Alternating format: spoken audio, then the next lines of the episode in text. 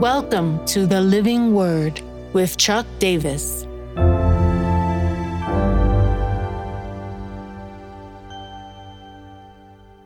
Proverbs 8 22 to 31, Genesis of Wisdom.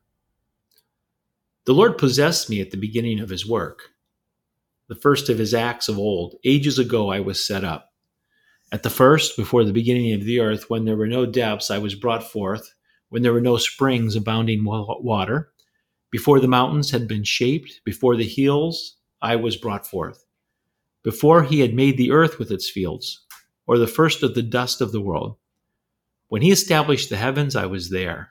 When he drew a circle on the face of the deep when he made firm the skies above, when he established the fountains of the deep, when he assigned to the sea its limit, so that the waters might not transgress his command, when he marked out the foundations of the earth. Then I was beside him like a master workman, and I was daily his delight, rejoicing before him always, rejoicing in his inhabited world and delighting in the children of man. We get to see this personification of wisdom here by Solomon.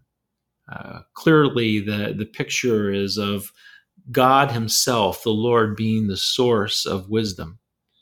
But in the way this primordial uh, time of wisdom is expressed, we see that wisdom is embedded in creation itself, right in the very creative order.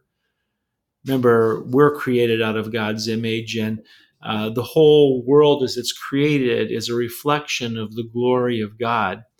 And because God is the source of wisdom, his creative design would have wisdom baked into it. There's a common sense that comes to everyday life.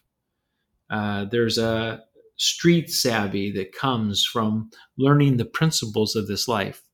We've already seen through Solomon how even uh, inanimate creation, such as ants, uh, have the ability to tap into that wisdom and live in a greater way. In some ways, they become a natural reflection of the glory of God as expressed in wisdom. Uh, but we see here in the language of the precision of creation, uh, skies above that are made firm, uh, established heavens, waters assigned their lines. There's an established and fixed reality assigned by God uh, rules and order that help us to live a natural life. Uh, it's interesting that the first uh, pursuit of God is in this wisdom of using what we might call common grace to experience Him.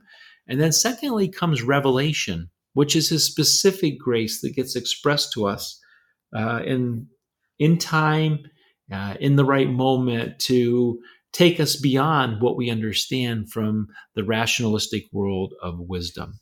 Both play a part in following God's way and staying on his path. The so what of the way this is set up for me is a reminder that there's no randomness in our world. Yeah, we have free will, and so things can happen to us that are generated by evil plans uh, that the enemy has against us. But our world is not random, there's order in it because God created it with that order. And then now, what is for me to be reminded I, I can simply trust God today. He is trustworthy. Uh, he set up a world that I can count on the way things move.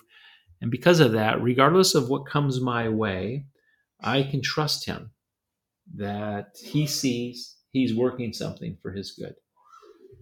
So, Lord, we come to you this day and uh, knowing that everyone listening comes with a different set of circumstances and challenges and opportunities.